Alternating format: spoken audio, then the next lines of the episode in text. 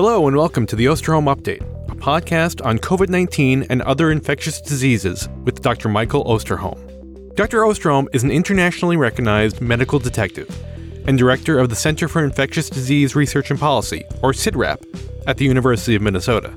In this podcast, Dr. Osterholm draws on nearly 50 years of experience investigating infectious disease outbreaks to provide straight talk on the latest infectious disease and public health threats. I'm Chris Dall, reporter for CIDRAP News, and I'm your host for these conversations. Welcome back, everyone, to another episode of the Osterholm Update podcast. Although illnesses from COVID 19, flu, and respiratory syncytial virus remain high across the nation, the latest updates from the Centers for Disease Control and Prevention showed some signs of an improving situation.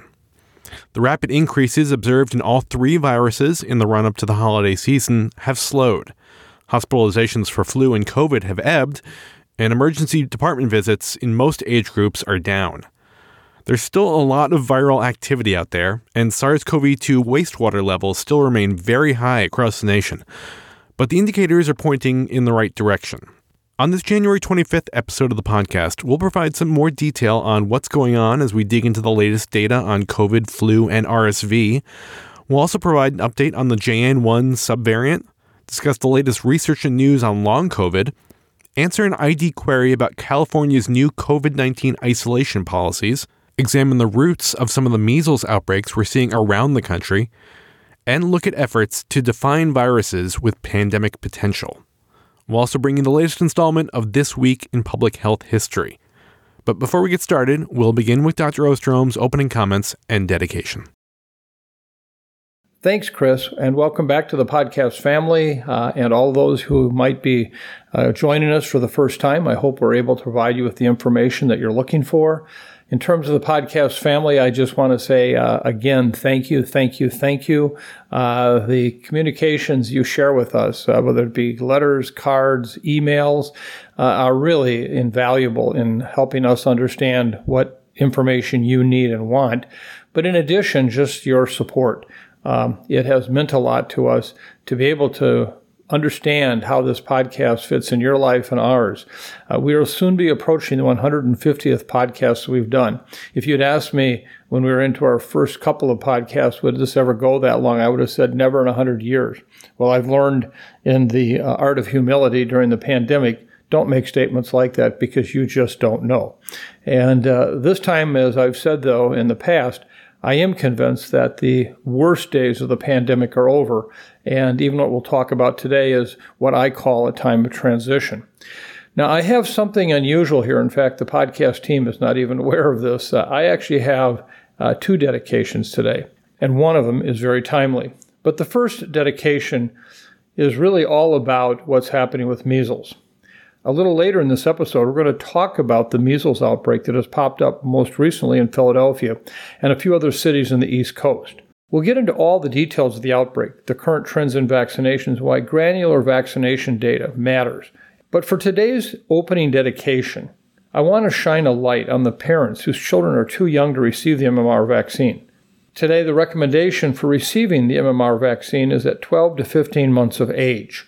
And the reason we don't give the MMR vaccine any sooner is because there is clearly some protective antibody that is shared with the mother and the unborn child, and that can persist for some months. And earlier vaccination may actually result in lower levels of protection because of the interference of that pre existing antibody. At the same time, that pre existing antibody, particularly as it gets to months six through nine, is while there and may inter- influence the vaccine response, doesn't necessarily protect you against getting measles. So it's important to know that this is a highly vulnerable period for these children. So I think it's really important to acknowledge the unique circumstances faced by parents, especially when their child is in childcare, a high risk transmission setting. I know when you parents hear these news stories about measles outbreaks, your mind goes to the health and safety of your precious children. I extend my compassion and understanding to all of you who are doing endless research, talking with your healthcare professionals, and trying to navigate a scary situation where the vulnerability of your child is heightened. I know this hits home for one member of our own podcast team who has a child under one year of age and is feeling a lot of fear and frustration around this issue. As a working parent, it is really daunting to put your baby in daycare in an environment where a child doesn't have the immune protection and they're surrounded by little vectors every day. She says that if she was in Philly right now, she would likely pull her infant from daycare for at least a few weeks, if not until her child is fully vaccinated. But having parents that work full time really doesn't make this feasible for most people. So, to any of you in the midst of this frustrating and scary situation, we understand your struggle. And above all, we see the love you have for your children. We hope you and your family stay strong and stay healthy, and that so many children are vaccinated at age that it greatly reduces the likelihood of an outbreak of measles in your community. The second dedication today is very, very, very personal to me. Uh, someone who I've gotten to know very well, particularly through the course of the pandemic, who has been a voice of incredible reason and thoughtfulness, who's been a friend, uh, who's offered me uh, a great deal of enlightened information, and someone who I believe is one of the kindest, most wonderful people that I've ever worked with, lays today in an intensive care bed in a local hospital with COVID.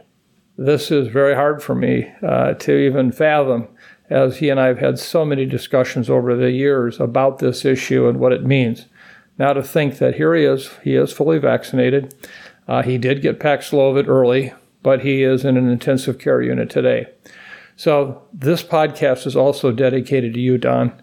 Uh, thank you for everything you've done, and we all wish you a very, very speedy recovery as you and your family and your friends and colleagues understand the power of this virus.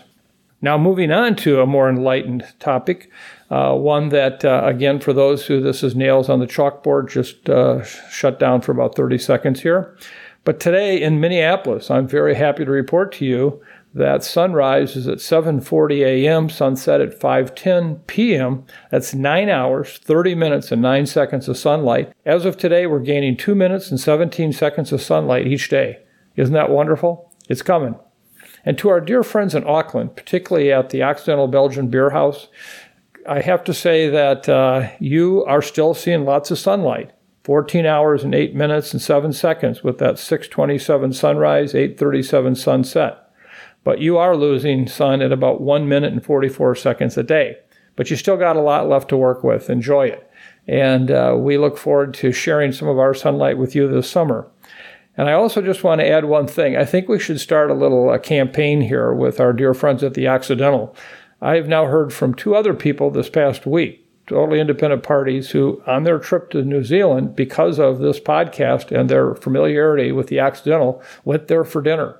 I think if we get enough uh, CIDRAP uh, podcast people to go there, maybe we can actually get a CIDRAP burger on the menu there sometime. So, so whoever goes there next, you can suggest to them, and I'll I'll keep that up. So, again, um, we're looking forward to uh, spending this time with you today. Lots of information to cover today. Thank you. Let's start with the latest COVID data, Mike. As I noted in the introduction, it appears the wave of cases we've been seeing in the US is starting to decline a bit. But what is the overall picture here and around the world? Well, just to start here in the US, Chris, let me just say that I agree with your assessment. I do feel quite confident that we have, in fact, reached a recent peak in activity and are now starting to see declines. And again, as we have shared in most recent podcasts, there is still a lot of COVID transmission in our communities. I actually had a physician this past week that informed me that he lived on COVID Avenue based on how many people in his neighborhood were currently infected. So the good news is that while we are seeing lots of cases, the number is starting to drop. Now remember, we have said over and over again that we have so dismantled our surveillance system in this country for testing, for reported follow up, that we don't know the actual number of cases. It's almost hearsay, anecdotal information. The data we do have, and I'll talk more about in a moment, are hospitalizations and deaths are, are we're more solid in that regard. But as we've also talked about over the course of recent weeks, it's clear that for the number of infections we're seeing, the proportion of patients that end up having severe illness are hospitalized or die is a much, much lower percentage than it was earlier in the pandemic. To get an understanding of where we are at, let's look at hospitalizations. The latest data from CDC shows that just under 33,000 Americans were admitted to a hospital with COVID the week of January 13th. That's down from 35,000 admissions the week of December 30th and 36,000 the week of January 6th. Again, remember, we're down to 33,000 now. And actually, the decline breaks a streak of nine consecutive weeks in this country where hospitalizations were on the rise. So it's a welcome decline to say the least. Now, with that being said, I also think that 33,000 hospitalizations in a single week for COVID is still far, far too high. So there's still plenty of room for progress. Otherwise, alongside these declines in hospitalizations, we're also seeing wastewater activity start to drop off across all regions of the country. However, it is also important to note that even with these recent declines, the overall levels are still being considered very high, particularly in the southern and midwestern regions of the U.S. So make no mistake, there's still a lot of virus out there, but at the very least, we're starting to see things come back down again, and we'll hopefully continue to see improvements throughout the coming weeks and months. Otherwise, when it comes to deaths with COVID in this country, we're unfortunately still left waiting for any recent progress. Remember, deaths often are delayed several weeks up to a month from their occurrence until they're actually counted. As of late, the deaths have continued to increase in the U.S., approaching nearly 1,800 a week towards the end of December, more than 250 deaths a day. This marks 20 consecutive weeks where death tolls in the U.S. have exceeded 1,000. And as I just mentioned, because of the delays involved in obtaining death data, these numbers are still from December, so unfortunately, it could still take several weeks to see some apparent declines matching up with the declines in cases as of now. We'll discuss influenza a little bit later in this episode, but let me give you, I think, a very important comparison. Right now, if you look at COVID, it is killing Americans at a rate almost three times higher than influenza. Yet we've seen influenza vaccine coverage this season approaching almost 50% among children and adults, while uptake of the latest dose for COVID sits at roughly 8% in children and 21% in adults. So clearly, we have a significant challenge here. Otherwise, looking outside the U.S., there's been a real mixed bag of activity the past several months. I'll cover that more in another question. But trying to understand what's happening has only grown more complicated with JN1's arrival. Also, coupled in with that is this constantly shrinking availability of data that actually makes any interpretation possible in the first place. So, as I've mentioned in the past, Anytime I try to summarize the overall global picture, I almost feel like I'm trying to put together a thousand piece puzzle, even though 700 pieces are missing. Maybe to reinforce that point, let me just share with you some data that was featured in the World Health Organization's latest monthly COVID report, which was published last Friday, January 19th. According to that report, basically just one in five of the world's countries reported even a single COVID death to the WHO in the 28 day period between December 11th and January 7th. Likewise, less than one in 10 countries consistently reported data on hospitalizations. Anyway, from the data I've seen, I think a lot of places have been dealing with situations not unlike what unfolded here in the U.S. Basically, there's been a number of countries with recent surges in the last month or two but now apparent signs of declines. For some of these places, the surges have been fairly substantial. Countries like Denmark and the Netherlands saw an all time high in their wastewater levels, and hospitalizations in Denmark actually reached the highest level reported since early 2022 when they experienced the first Omicron surge. But recently, things have started to cool off a bit in these countries. The same thing is true in other places like Austria, France, Italy, Sweden, Singapore, Malaysia, and beyond. That said, I'm still keeping tabs on some other countries that so far have not seen clear improvements and maybe serve as outliers. In fact, one place that's really caught my attention is Canada, our neighbors to the north. Up there, activity started increasing this past fall, climbed to relatively high levels by early November, and for whatever reason has only remained at similar levels so far in the months that have followed. Now, why the plateau? Is it the JN1 effect? Something else? Again, I think it warrants some consideration. The truth is, we still don't have a great sense of how and why this virus does what it does. Still, I'm at least glad to see that many places, including the U.S., are no longer seeing a dramatic rise. In short, this again is all about humility. Why is what's happening happening? I don't know. But at this current time, all I can say is that as much virus transmission is occurring out there in the community, we are surely seeing a much lower rate of hospitalizations and deaths, which, while they're still too high and they're still the dons of the world who are the people who are getting seriously ill, uh, and they mean a lot to all of us, at least that number is lower now, given the amount of activity out there than it would have been earlier in the pandemic. The most recent CDC update shows the Omicron subvariant JN1 now makes up 86% of all US cases, up from 61% two weeks earlier and 20% on December 9th. So this variant is really taken over very quickly. But is there anything distinguishing it other than its immune evasiveness? Well, let me begin by just saying that anyone who attempts to tell you they understand exactly what's happening right now with case occurrence throughout the world and JN1, be careful because they also probably have a bridge to sell you. Because, in fact, I don't think anyone can really fully interpret what's happened here. It is a mixed bag. JN1 has surely demonstrated its ability to rapidly outcompete other circulating Omicron variants, and I believe this is due to a number of factors, including its immune evasiveness. But as I just said, we do not have evidence to point to just one silver bullet issue here. Let me give you some examples of what we've been following closely around the world. This may help give you some sense of why it is confusing in terms of understanding what JN1 is doing. Let's take Singapore. JN1 accounted for nearly 50% of Singapore's cases starting around late November.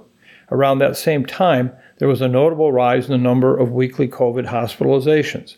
So if you look there, you can clearly see what appears to be a kind of cause and effect like relationship where hospitalizations jump from several hundred uh, a week to almost a thousand a week after the occurrence of JN1 hitting about 50% of cases.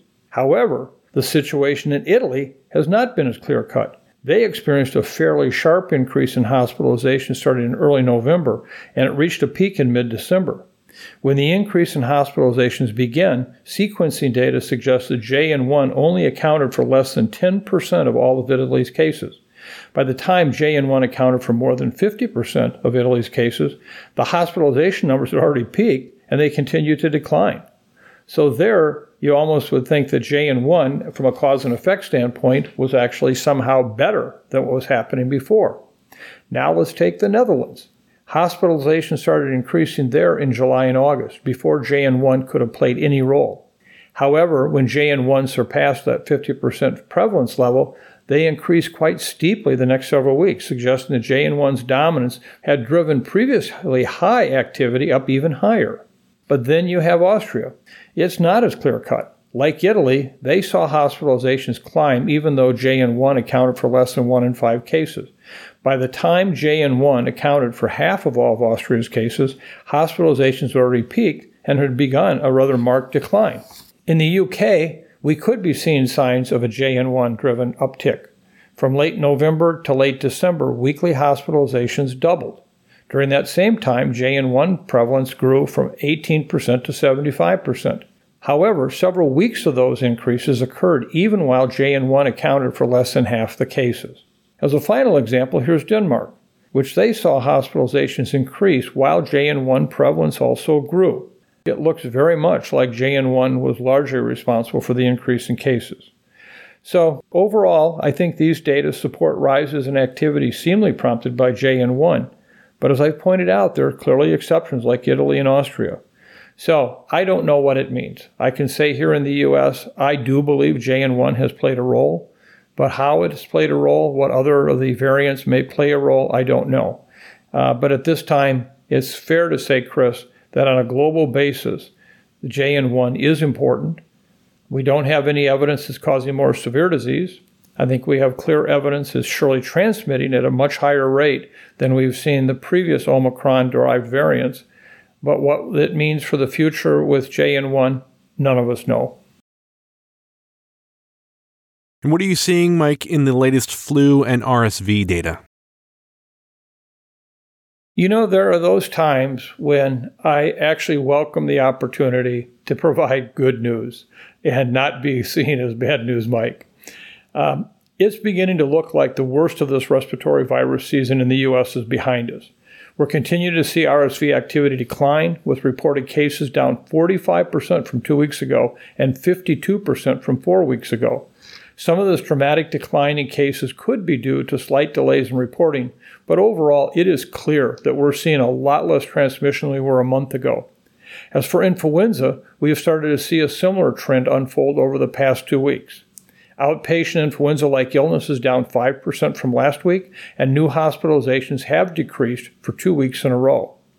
Influenza mortality appears to have peaked during the first week of January, when 1.3% of all the deaths in the U.S.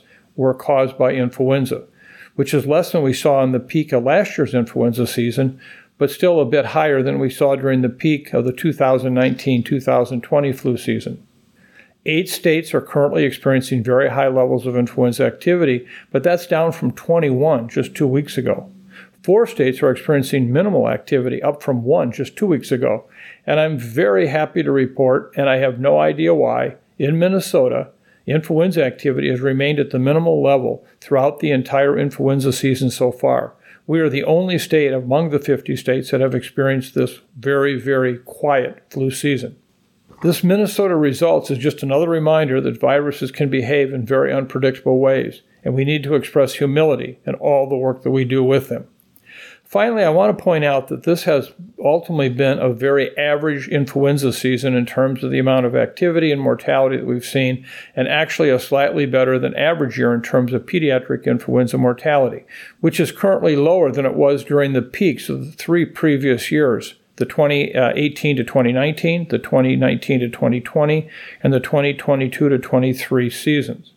And let me be really clear here. As much as I've suggested here that this was a better flu season, still the number of deaths, the number of severe illnesses cannot be forgotten.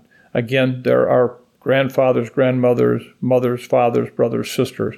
So I always want to add that uh, note into these kinds of reports because it's so easy so quickly to make everything a number when it's always been a human life. So, despite this uh, reduction in number of cases, we keep hearing from several talking heads in the media about another triple demic. But as I have said time and time again in this podcast, the data simply do not support this idea. A triple epidemic means that we're seeing all three of the viruses in epidemic levels, and that just hasn't happened. RSV and influenza cases and deaths have been well within the range we'd expect them to be at this point in the respiratory virus season. That said, I think many individuals in healthcare felt like this was a triple demic because of the strain that these viruses are putting on our hospitals and healthcare system. If we look at the Twin Cities metropolitan area alone, for example, 97% of all adult ICU beds and 99% of adult medical surgical beds are currently in use as of this morning.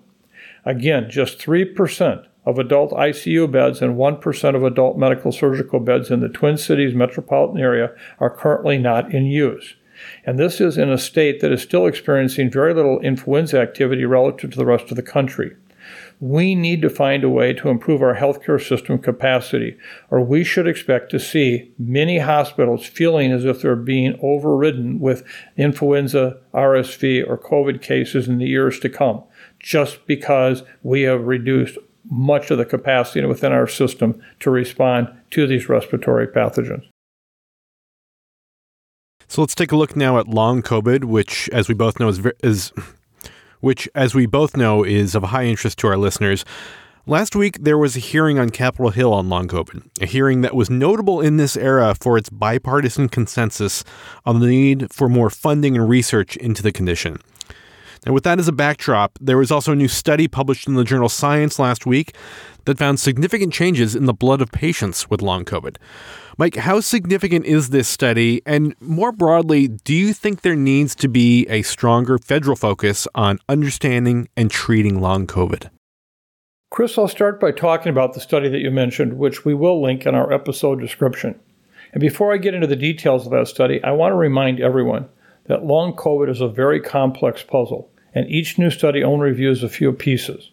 We're still missing most of the pieces to our puzzle, and the ones that we do have still are a bit jumbled, but we're slowly getting closer to seeing the whole picture and finding some answers.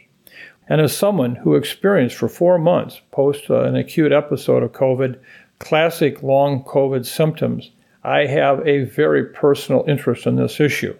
So please understand that uh, if I appear to be energetic on this topic, it's because I know what some of these people are going through, and I've been one of the fortunate ones to recover. The study that you mentioned, Chris, involved an analysis of blood samples from 152 individuals, 113 with what was described as long COVID, and 39 healthy controls who did not have long COVID. Researchers assessed the levels of over 6,000 proteins in these blood samples to determine if there were any association between some of these proteins and long COVID at 6 months and 12 months following an acute infection. The researchers found increased markers of complement activation and thromboinflammation in individuals with long COVID compared to those without long COVID. This means among individuals with long COVID, there was more activation of the part of the immune system that helps rid the body of microbes and damaged cells, and that there was inflammation in the cells that are responsible for clotting our blood. For those interested in much more technical aspects of this, I would highly recommend reading Eric Topol's recent Substack post, Lighting Up Long COVID, where he explains this in much more detail. We will link that post in our episode description also. With that in mind, I'd like to focus more on the significance of these findings and where this leaves us. These findings are important because they can inform future diagnostic tools as well as identify potential therapeutic targets for future long COVID treatments. Unfortunately, however, we are still left with far more questions than answers here. We don't know which long COVID symptoms can be explained by the presence of these markers in the blood. Research on other chronic conditions, including myalgic encephalomyelitis or chronic fatigue syndrome, another post-viral condition, have found similar results, but this has not yet led to any breakthrough cures or treatments. So I don't think we can expect this research alone to result in any dramatic advances in the very near future. The reality is that long COVID is really complicated, and it'll take a lot of well designed studies such as this one before we can truly understand what is going on in the body and how to treat it. This is why continuing to fund long COVID research is absolutely critical. We will not find answers without more research, and we cannot conduct research without funding. As you mentioned in your question, Chris, there was a Senate hearing last week in which the Committee on Health, Education, Labor, and Pensions listened to patients, medical experts, and others share their experiences and insights on the issue of long COVID. A recent editorial in the Minneapolis Star Tribune by editorial writer Jill Burcum titled Follow Up Funding Critical on Long COVID covered some of the important moments and takeaways from this meeting. Uh, we are very fortunate to have Jill in our community writing these kinds of uh, editorials as they are very informed very targeted, and we believe incredibly helpful in helping to explain the kinds of issues like long COVID.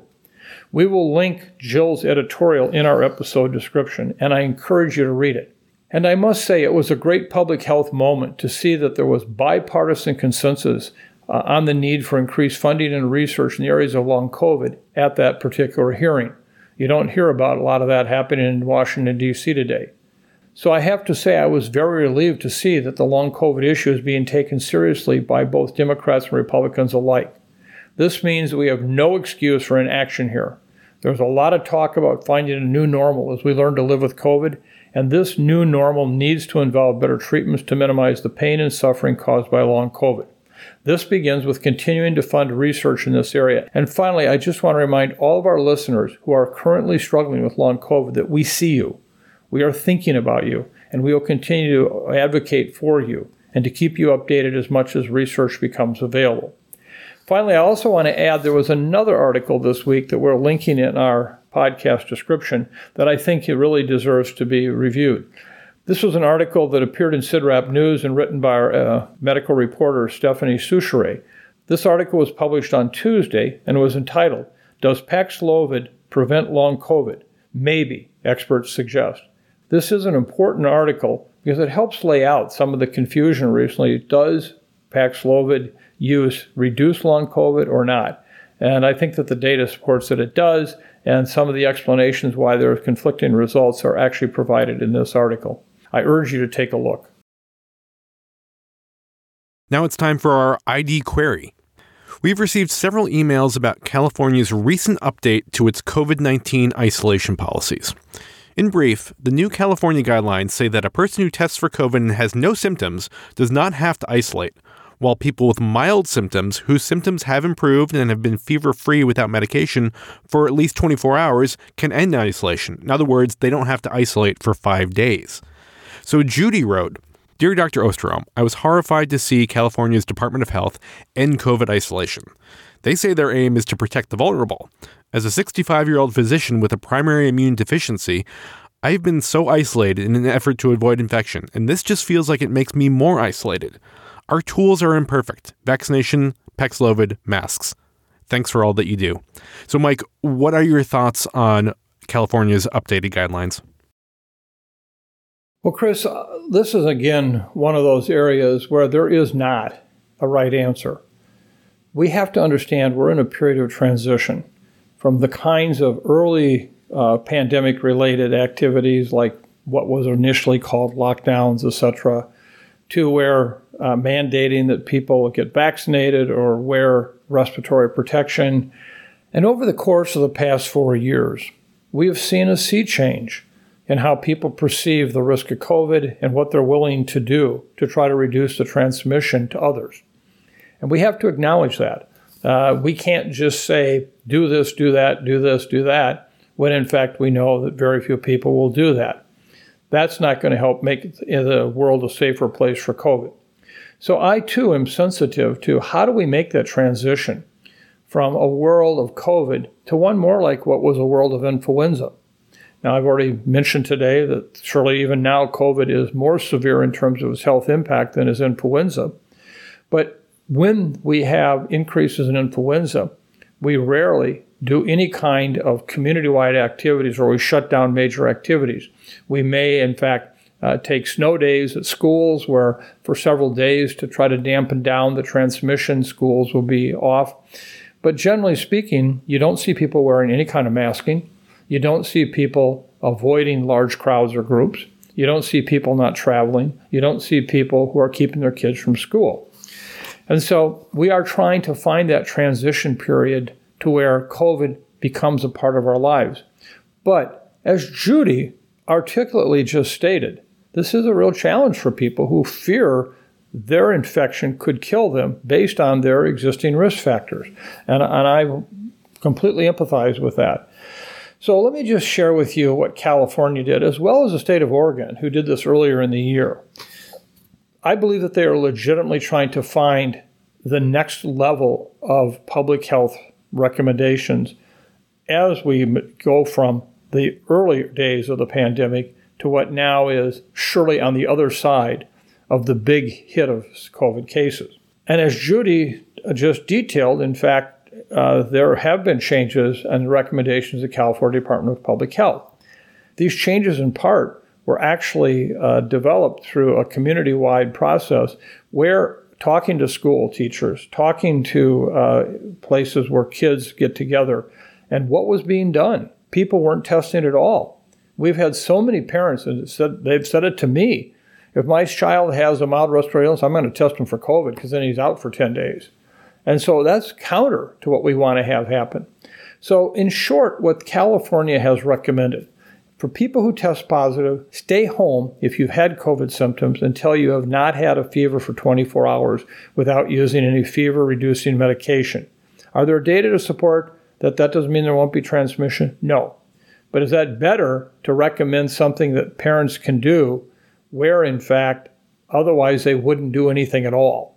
They also talk about masks when you're around people indoors for the 10 days after you become sick or test positive with no symptoms. That still is a lot better than anything we're doing right now. As I pointed out in the previous podcast, I had just been to the Minneapolis International Airport and seen thousands of people, and I didn't see one person with any kind of respiratory protection on at all. The public's moved on. The third recommendation was avoid contact with people at higher risk for severe COVID 19 for 10 days if you test positive. Again, that was a recommendation we had before. And let me just add, I'm not sure that this particular recommendation is being realized for most of the country, even though it's there. People going into long term care facilities or uh, other areas where there may be people at increased risk for serious illness. And again, these recommendations do not relate to the hospital setting, so let me come back to that. They also recommend if you test positive, seek treatment.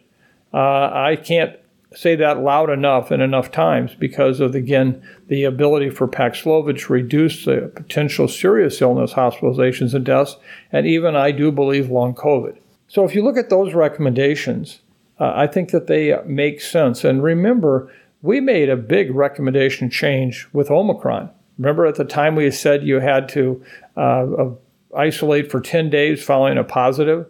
Uh, and then we realized when Omicron hit, there were so many healthcare workers, so many pharmacists, so many key people in our communities out that if they had to stay out 10 days, we would have really had a crisis just staffing hospitals. And so CDC moved it to five days and said, basically, wear your respirator those other five days.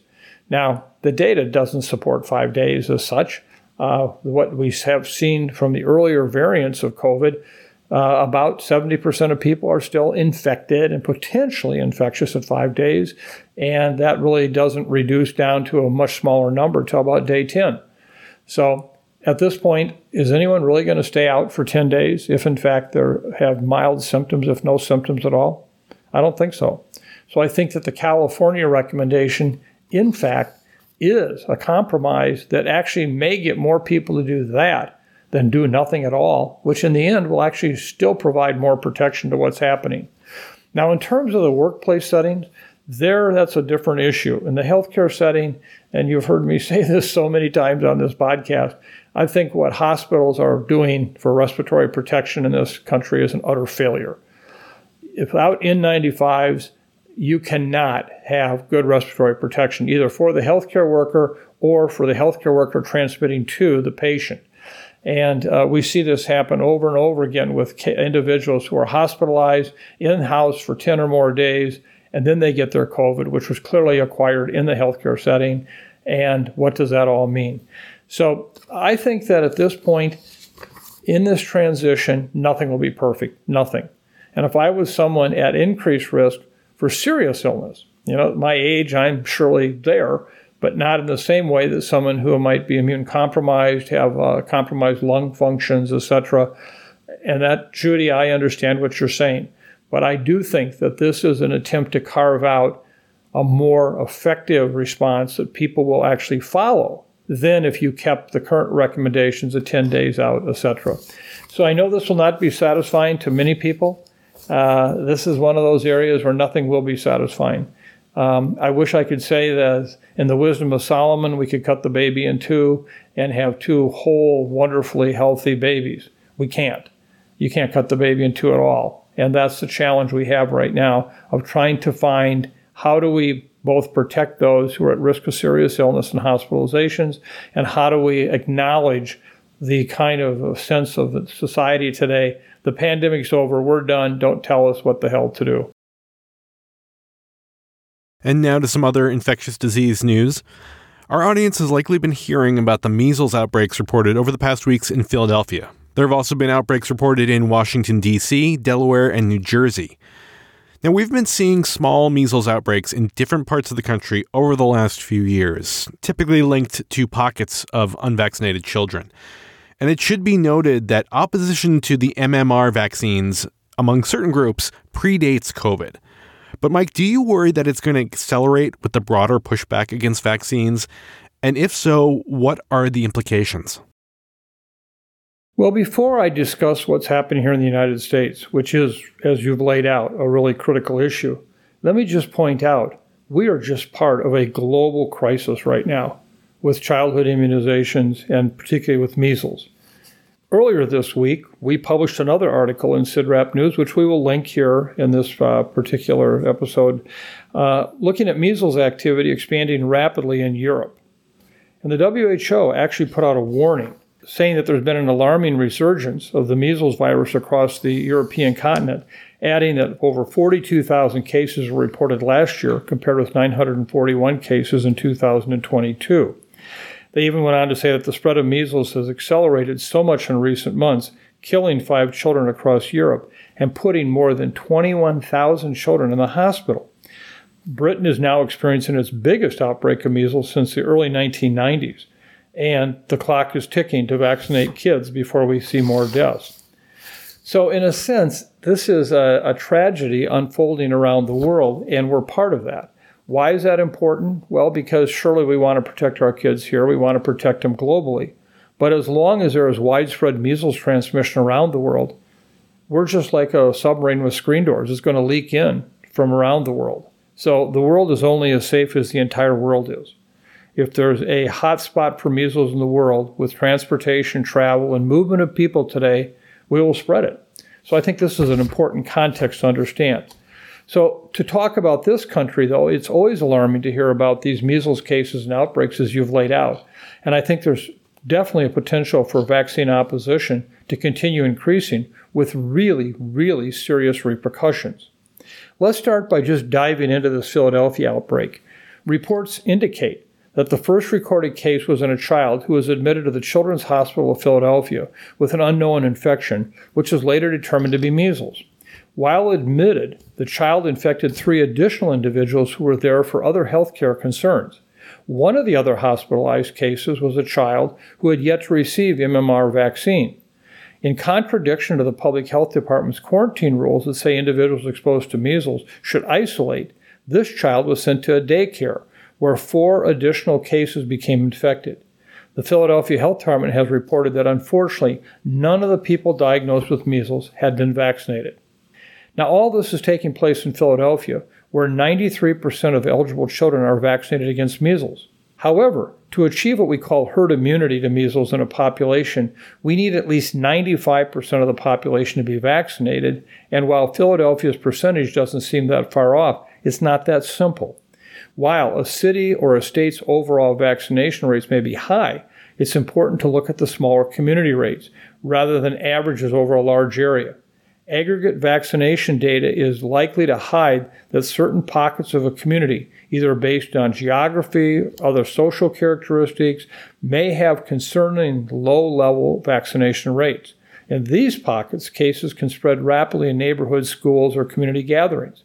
For example, here in Minnesota, 89% of eligible children have received the MMR vaccine. Our health department publishes a report that shows that the percentage of attendees at each registered child care facility that have received each vaccine. Scrolling through, I saw concerningly low vaccination rates at some of these centers, some with as low as 20% MMR vaccination coverage. Some centers reported more than 50% of children receiving non medical exemptions for the MMR vaccine. It is a sobering reminder that there are a lot of vulnerable children out there who would be unprotected if exposed to this deadly virus. And just remember, even if you are a parent who has vaccinated your child, protection is not absolute. We estimate that the measles vaccine, which is considered highly effective, is effective 94 to 96% of the time. But for every 100 children that get vaccinated, that means 4 to 6 could still be susceptible to being infected by measles. And it takes the collective good of all people to get vaccinated to hold down that chance that I will ever be exposed to the measles virus, even if I were to end up becoming a vaccine failure uh, based on my immunity. So it's important that we get as many children vaccinated as possible. And it's not just the MMR vaccine that's facing increasing opposition and decreasing coverage. It's really any type of vaccine, period. Let's talk about some contributing factors. There's been, of course, a rise in vaccine misinformation. Unfortunately, so many people have misconceptions about the contents and the effects of vaccines that have absolutely no scientific basis. But once people are scared, it's difficult to reconvince them that the evidence shows that the vaccines are safe and save lives. And then during the COVID pandemic, especially the early days, people were scared to go to a doctor's office, which meant many children fell behind or completely missed critical vaccine series. Now we're seeing how politicized vaccines have become. That's another ding to the vaccine acceptance in the US. And there's also the fact that because vaccines work so well, people who have never dealt with large scale circulation of certain diseases like measles don't realize how serious they were pre vaccine development. I can't believe we have to ask ourselves how we can get people to understand the importance of vaccines without having to see a kid be hospitalized or die from a preventable illness. Whatever the reason may be, we can see the vaccination coverage is down, and that puts a lot of people at risk. It's so important you get yourself and your family vaccinated. And if you and your children are fully vaccinated for MMR, The good news is that you will be protected against infection at a very high level. Not perfect, but a very high level. And if you know people with young children, talk to them about vaccination. Some people may be completely off the deep end in terms of anti vax views, but there are many who fall along the spectrum of hesitancy, and it may just take a conversation where someone listens to and validates their concerns. And to those working in healthcare and public health, don't give up. This fight is absolutely worth fighting, even if it's just so that one child doesn't have to suffer and even potentially die. Finally, both the National Institutes of Health and the World Health Organization have been working to define viruses and pathogens with pandemic potential and provide some guidance on where vaccine research and funding should be focused. Mike, what do you make of these efforts? Not much. uh, uh, that may sound very strident, uh, given that this is the WHO and the NIH. But I think it's actually at this point uh, unfortunate that they have decided to approach the issue of future preparedness in a similar way. Let me start out by clarifying why I have a problem with what they're doing and what it means. As you just stated, they're looking for pathogens with pandemic potential and how to fast forward the research on vaccines and drugs for these diseases. But they've missed the boat. The only two viruses right now that have a pandemic potential are both respiratory transmitted viruses, influenza, and coronaviruses. That's it. Uh, in my new book coming out later this year, the big one, I cover that in detail. And I talk about those viruses as viruses with wings, meaning that they literally can infect everyone in the world. And the viruses will move in such a way that that will happen. Now, the viruses that they're focusing on right now are ones that surely have the ability to cause serious illness at a regional level. These include viruses like Ebola, Zika, Lassa fever, all these ones that are really important, but important at a regional level. You may recall back in 2014, 15, early 16, when we had the large outbreak of Ebola in Western Africa. You know, that was an incredible tragedy. But we never were at risk for widespread transmission in high income countries around the world. It was a virus that was transmitted via body fluid contact, not by a respiratory route. Now, should it one day ever become a virus that's transmitted by the respiratory route, then that's a whole different picture. Ironically, of all the diseases that the NIH and the WHO have identified, they left the two off that are the ones that are likely to cause the next pandemic, influenza and coronaviruses. They're not part of this process, which today we need to focus heavily in this area. That's what we have to prepare for. Now you can say, well, you don't understand, Mike, how important these are. Let me tell you, we have lived front and center with these other viruses. Starting in 2016, CIDRAP, along with the Wellcome Trust and with WHO, developed detailed vaccine roadmaps, blueprints for how to get better vaccines for these diseases, and have involved many, many international experts. We actually have developed roadmaps for Ebola, Marburg, Nipah, Lassa, Zika, and influenza and coronaviruses. And so you can't say that we don't think these aren't important. They're very important, but they're missing the focus of influenza and coronaviruses. And to say that these other viruses I just mentioned have pandemic potential is absolutely 100% scientifically wrong. And when you look at the October 2023 supplement that came out in the Journal of Infectious Diseases by the NIH entitled Pandemic Preparedness NIAID Prototype Pathogen Approach to Accelerate Medical Countermeasures, Vaccine and Monoclonal Antibodies, it was wrong. These are not viruses with pandemic potential and why they did not include influenza and coronaviruses as the ones that really need to have the focus. So, you know, this may turn out that uh, some people will not be happy with me saying this, but they're just wrong. We should continue to stay laser focused on influenza and coronavirus vaccines, on all the countermeasures that we need for treatment, etc., more than these other ones. Not to say that these other ones aren't important and they need to be prioritized but don't call them pandemic potential agents. They're not. You just basically invalidate your expertise to me when you actually say that. So I hope that we can get people to continue to stay laser focused on influenza and coronaviruses because they're very likely to be the infectious agents of the next pandemic, not these other ones, which will continue to occur and need to be addressed. And now it's time for This Week in Public Health History. Mike, I understand we're focusing today on smallpox. Chris, I have to tell you, I love these public health history segments. So, to the podcast team that put them together, uh, thank you. And for all of you who write in and ask us about this. So, today is one that uh, clearly could be one of those questions that would appear in a game show. Uh, that if you knew the answer to, you'd be the only one in the audience that would. Chris, this episode of Public Health History is one where we're highlighting two events centered around the same deadly disease, as you noted, smallpox. First, I want to talk about the first ever medical article published in America, and it was titled A Brief Rule to Guide the Common People of New England How to Order Themselves and Theirs in the Smallpox or Measles. Now, let me just uh, ask the audience first of all, take a guess when this was written, the first publication.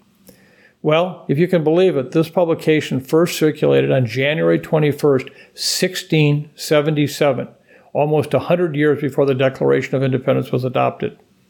These early European settlers brought smallpox with them to North America, where it further spread to native indigenous populations and continued its path of destruction for generations. The case fatality rate of smallpox is estimated to be between 20 and 60 percent, and millions of children and adults died of the insidious disease. So we can assume this pamphlet signifies very early public health efforts to prevent and manage the infectious disease. That being said, the guidance uh, came along before the discovery of the actual disease etiology and thus includes some heavily outdated recommendations like bloodletting, drinking warm beer, and cordials. Variolation, which was the practice of actually taking pus from a smallpox lesion and putting that on the skin of another individual, not letting them inhale it, which is the way that, in fact, smallpox is uh, really transmitted, was actually also used at this time. And it was used in limited settings until the end of the 1700s. The method was moderately protective, although variolation sometimes resulted in unpredictable short and long term patient results, including them actually developing smallpox itself. Smallpox prevention efforts only became meaningfully successful following English physician Edward Jenner's contribution to early vaccine research. Many listeners may be familiar with this story. Jenner observed that milkmaids who were previously infected with cowpox, a relative of the smallpox virus, displayed resistance to smallpox, and from there, he began experiments to inoculate susceptible people with material from the cowpox pustules.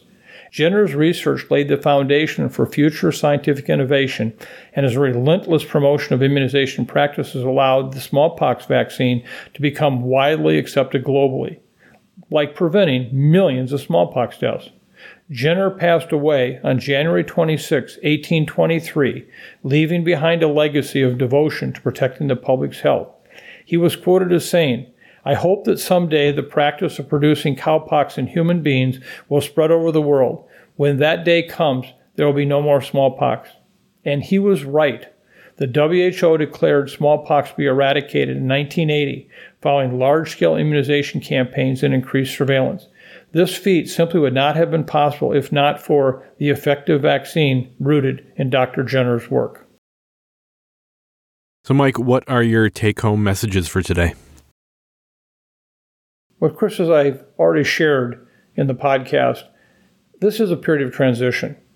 We are moving from the heavy, heavy days of that early and mid pandemic time period to one of kind of a post pandemic time period where there still is a significant illness in our communities, but it's not the same as it was during those early three years this is going to be a troubled time because there won't be a perfect way to make that transition where the recommendations will match up as exactly people think they should.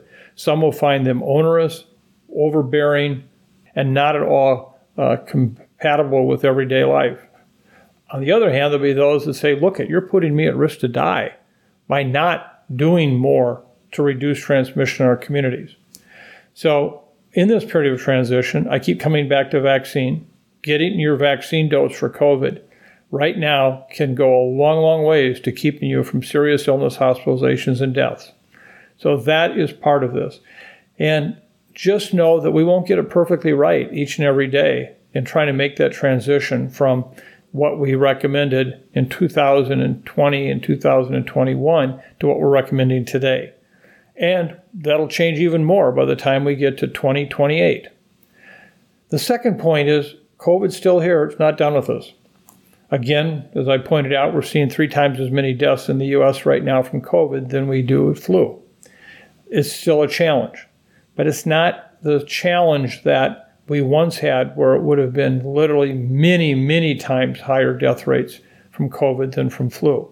Now, will this change again uh, in terms of what happens with the next variant? It could. I don't know. Uh, I've already laid out for you in this podcast today the confusion about what does the JN1 variant mean in terms of cases in your community. When is it really cause and effect for a big increase in cases? When is it not? So this is a, a challenge. And finally, when we talked about measles today, I just can't emphasize enough the challenges we have ahead of us with childhood immunizations and vaccine acceptance. This is huge. And I could see us basically uh, going backwards in ways I could never have imagined in vaccine preventable disease prevention in this country, and for that matter, the world. So we have got a lot of work to do to understand why people are resisting vaccinations. What does it mean? How do we most effectively accomplish getting individuals vaccinated? And just like the uh, mother of the child who is not old enough yet to get his measles shot, but in fact is in child daycare, I can only imagine what that feels like. And so I cannot emphasize enough how important it is that we keep laser focused on understanding how vaccines are researched and developed, but also equally, how do we convince people to convert a vaccine into a vaccination? And what is our closing song for this episode? Well, today we actually have a listener input that I thought was very, very helpful. This comes from Michelle. This song really is all about where are we at and where are we going and what we need to do to keep focused on getting to where we're going. This song, When I'm Weary, is in the album Come Tomorrow, which was the ninth studio album by the Dave Matthews Band. It was released on June 8th of 2018. And it was one that, unlike almost all the other songs on the album, had not been released before the album was actually produced. And this song really speaks to us about where we're at today and where we're going and what we need to continue to remember. So here it is by the Dave Matthews Band When I'm Weary. When I'm weary, when I'm tired, you remind me to keep on trying. There'll be dark, dark days, more are coming, just as sure as this sweet earth beneath my feet. It don't matter, come tomorrow. Together we must face what lies ahead. When you're weary, when you're tired, please remember to keep on going. Dave Matthews Band. Thank you again for joining us. Uh, I hope that we've been able to provide you with information that you find useful. Uh, I have a feeling, particularly as we talk about the transition time for public health recommendations, this will be unsettling and unsatisfactory to a number of you. Um, and we're all working hard to try to find out what that right answer really is. And it's not just an esoteric issue, it's about human lives. So I surely take that very seriously. I want to give a shout out to my dear friend Don. I hope that you're doing better today. Um, and uh, COVID has been cruel to so many of us. I never forget that. For all of you who have experienced its cruelty, my heart's with you today. Thanks uh, again for joining. Uh, we look forward to all of your input. Please uh, share that with us. Uh, that makes us better. I want to thank the podcast team who helps put this together. Without them, it wouldn't happen. And uh, I also just want to remind all of you right now is a great time, a great time to be kind. Uh, the world is a troubled place. Uh, and while none of us can change that world, we can begin to change parts of that world. And just wherever we're at, however we can be, be kind. So thank you. Be safe. Talk to you in a couple weeks. Thank you.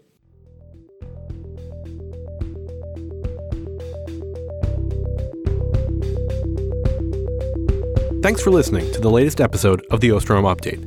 If you enjoyed the podcast, please subscribe, rate, and review wherever you get your podcasts. And be sure to keep up with the latest infectious disease news by visiting our website, cidrap.umn.edu. This podcast is supported in part by you, our listeners. If you would like to donate, please go to cidrap.umn.edu forward slash support.